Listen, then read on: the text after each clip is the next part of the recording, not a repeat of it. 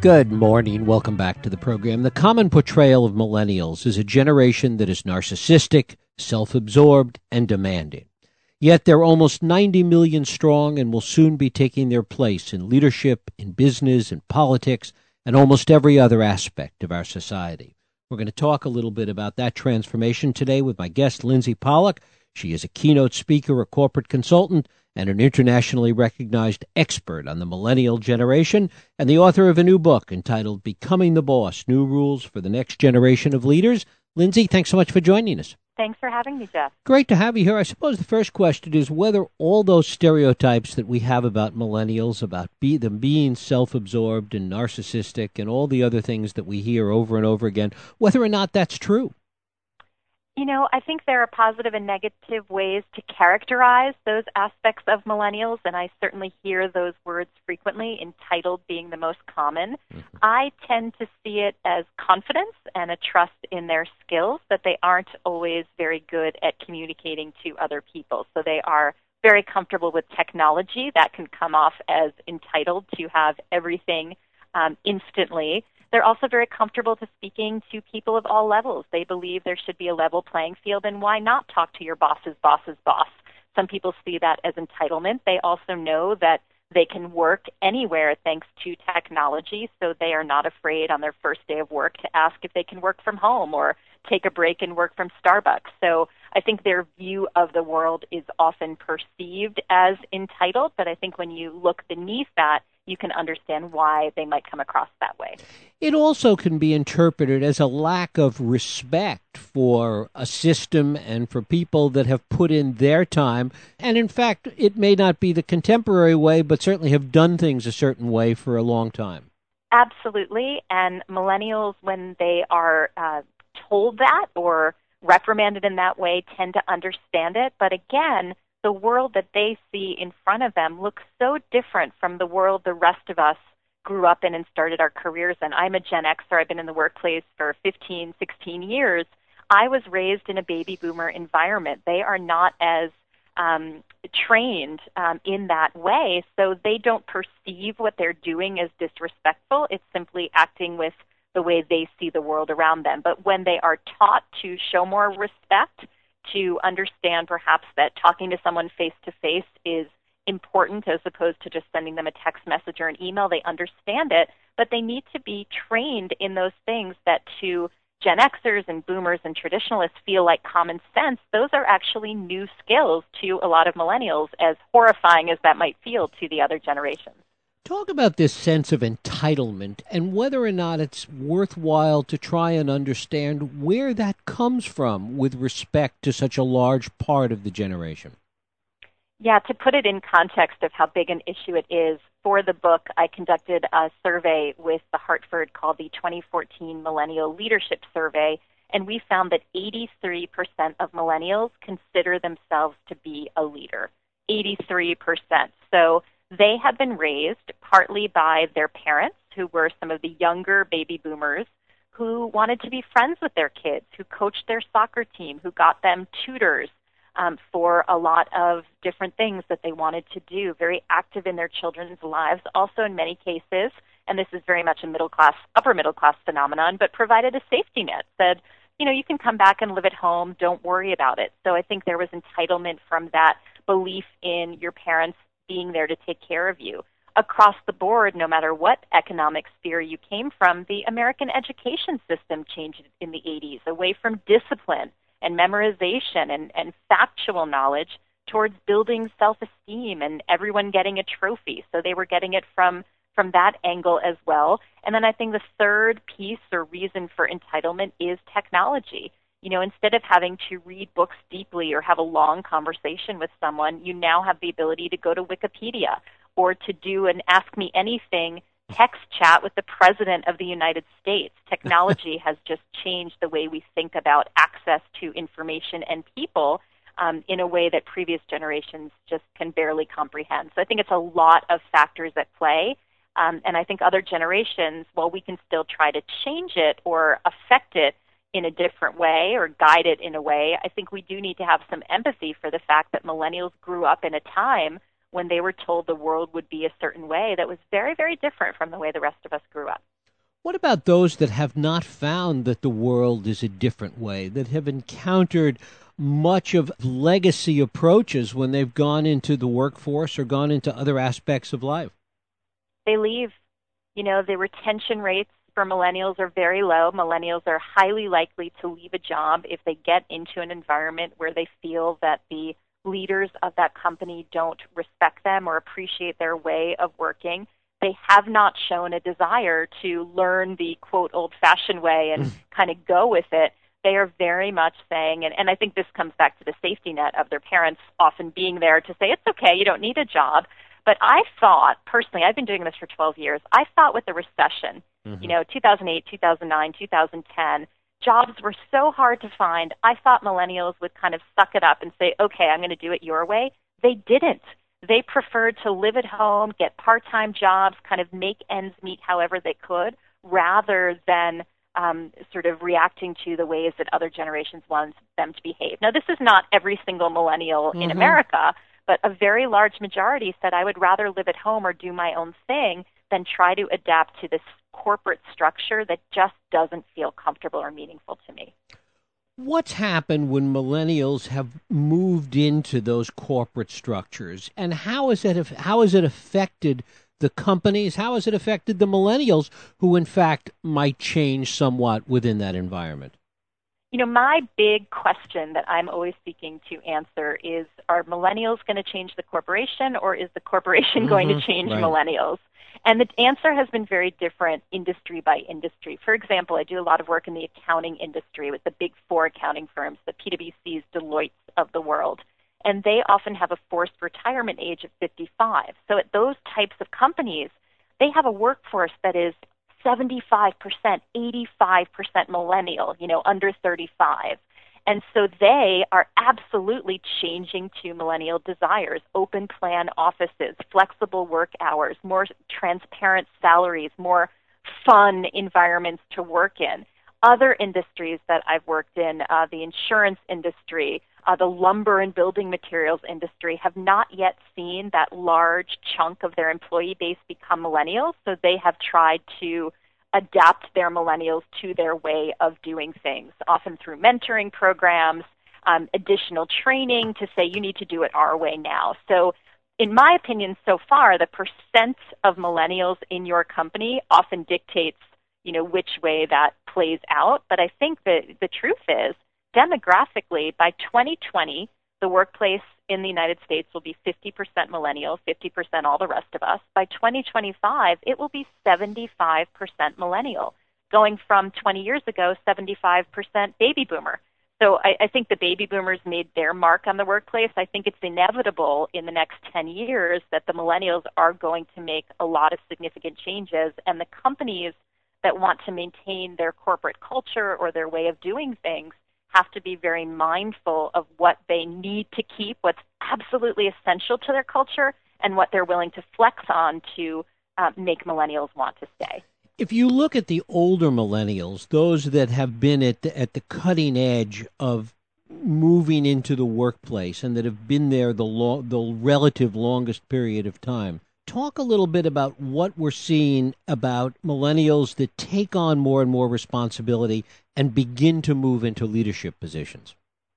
And that was, in many ways, the focus of my book Millennials not just being the kids and starting out, but actually becoming managers of other people.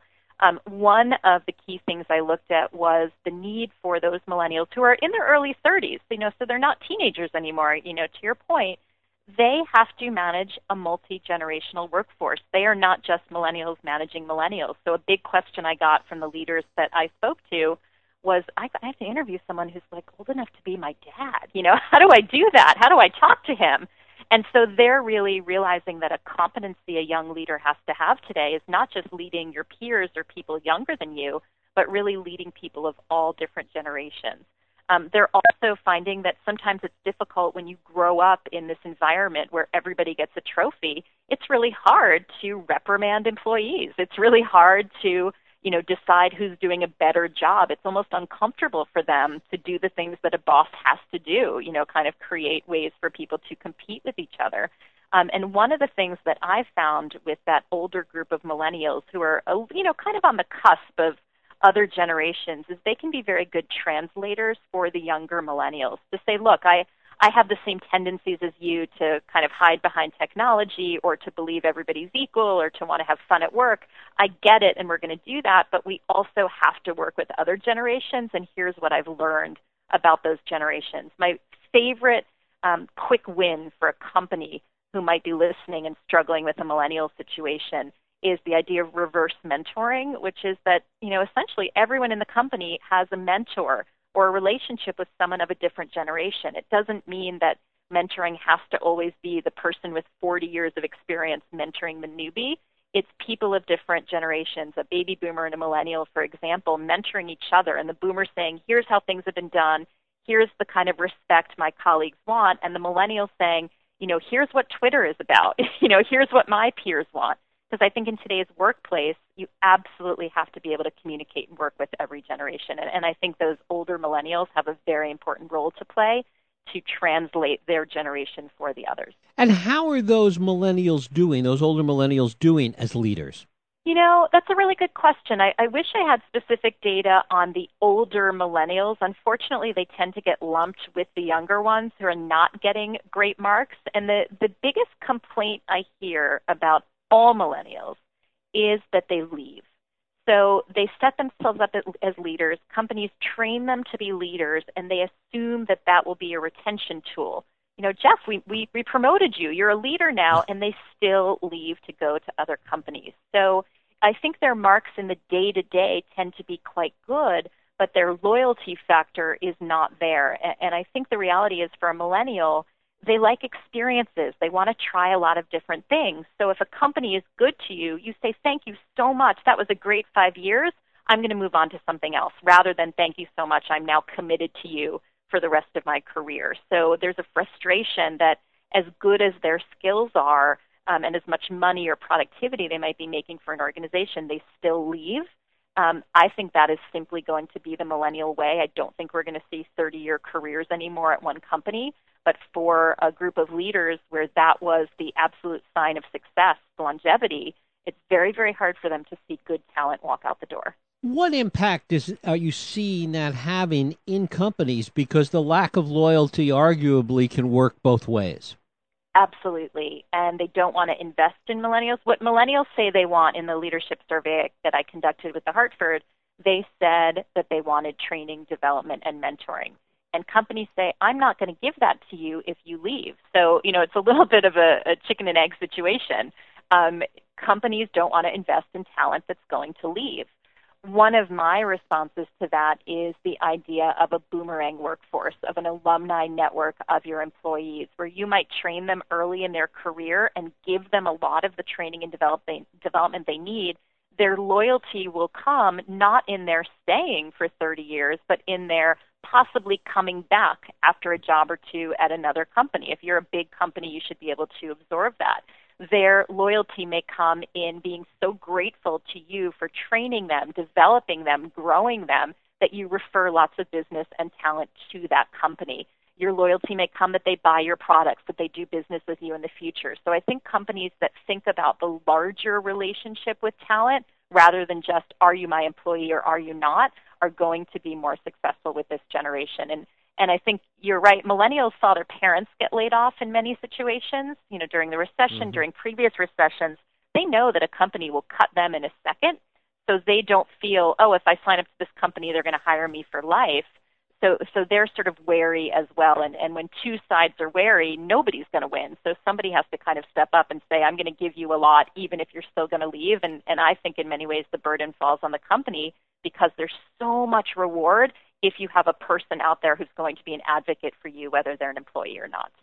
Talk a little bit about what you hear from boomers inside companies, both large and small, in terms of their attitude internally towards millennials. So, boomers and millennials are very similar. They're very large generations, tend to be optimistic generations, very social, they like to hang out with people, they're big thinkers, and most in most cases, baby boomers, particularly the younger ones in their 50s, are the parents of the millennials. So they get along pretty great. Baby boomers tend to be a lot more patient with millennials. They want to learn technology from millennials. The big problem in the workplace now is with Generation Xers, which is my cohort in their 30s and 40s or later 30s and 40s, who are the smallest generation. They're about 76, 80 million boomers, about 80 to 90 million millennials, but there are only 46 million Gen Xers. We are what called when I remember growing up as the baby bust. And we are the ones who are in middle management positions. We've been operating in a baby boomer world forever. And now, suddenly, when we thought it was our turn to step up, there's a big recession. Baby boomers don't retire. And then, when baby boomers finally retire, the millennials are right there next to us, becoming leaders alongside us because we're too small of a generation. So, the the anger that I see in the workforce, the frustration about not paying your dues, the, the lack of respect, believe it or not, comes from the sort of 35 to 50 year olds much more than the baby boomers. So, so that's a, a sort of a surprise to a lot of companies is that the direct managers of the millennials have a lot more trouble with them than the boomers who tend to be a couple of, of uh, degrees removed. What impact do you see in this have on the companies themselves and the work that they do? I know that's a broad brush, but clearly this clash of generations, these conflicts that we've been talking about, have to have an impact on the business, on the companies themselves. I think it has an impact in two ways one internal, one external. Internally, I think companies have to look at where they are putting their energy and what their goals are with their talent. So it used to be that a big goal of human resources was talent retention, people staying. I don't think that is a valid goal anymore. Millennials are going to leave no matter what. So you have to come up with the philosophies, you know, to your earlier question of are we going to invest in our talent even if they're going to leave? Are we going to invest in our company culture in making this a good place to work even though talent might leave? I think you have to think about um, the knowledge in your organization when you have people leaving all the time, particularly boomers who've been there 30 or 40 years. How are you going to make sure there's a knowledge transfer? And I think a lot of companies are bringing back boomers as you know institutional knowledge consultants, so to mm. speak, to say this is how we used to do things. This is why we do it that way. So I think the transfer of information is a really important outcome from this multi generational workplace. On the external facing side, I think what smart companies realize is wow, okay, so by 2025, 75% of the workplace is going to be millennials. That must mean that 75% or so of our customers and clients are going to be millennials. This could make us money. So I think the transition of thinking about it from this is a problem to this is an opportunity is just starting to happen now because millennial consumers and millennial business owners and clients and leaders are popping up as the customers of companies. That's often the catalyst of why a company hires me or brings me in is, you know, we thought this was a pain in the neck, but now we see that our customers are, are this way. We really need to understand it. So I think there's an, internal and external component to think about. I guess the other broader question is the degree to which millennials might change as they age out, as they take on more corporate responsibility, more personal and family responsibility, whether those edges and those things that millennials get criticized for, whether those will soften over time. That's a great point. And I look to the boomers because there's so many similarities. You know, I, I look at pictures of, of like Woodstock, you know, in 1969, and I can't imagine that the corporate leaders looked at Woodstock and were very optimistic about what this generation was going to be like in the workplace, you know. But they grew up and they bought homes and they became insurance salespeople and they became bankers and they became teachers, you know, just like other generations. They just did it differently and they certainly changed the workplace, but you know, it didn't lead to mass mass anarchy in corporate America. I think we're going to see a similar move. You know, I do think some practices are going to go out the door. I think people are going to be a lot more flexible. I think 9 to 5 is over. I think these 30-year company tenures are over. But are corporations still going to exist? Absolutely. Are people still going to want jobs and benefits? Absolutely. I think with millennials, it's going to happen much, much later. So what you might, when you might have expected someone to quote settle down into a career by 30 or 35, I know it's shocking, but that might be 40 for a millennial. They're getting married later, they're having children later, they're taking five, six, seven years to graduate from college. Um, you know, the sort of 30 is the new 20, I think is very, very true. Um, so I think there will be fundamental changes, but I, I do think, to your point, you know, this is not going to be a, a world of entrepreneurs. There are still going to be companies, there's still going to be bosses, there's still going to be corporations. It just they, they might not even recruit from college anymore. They might recruit people who are 10 years out of college instead of 22. I, I think those shifts are starting to happen, and, and we'll see them more. The other aspect is that geography plays a significant role, that we're looking at a workforce and a millennial workforce that is moving more and more to urban environments, and, and that's an impact as well.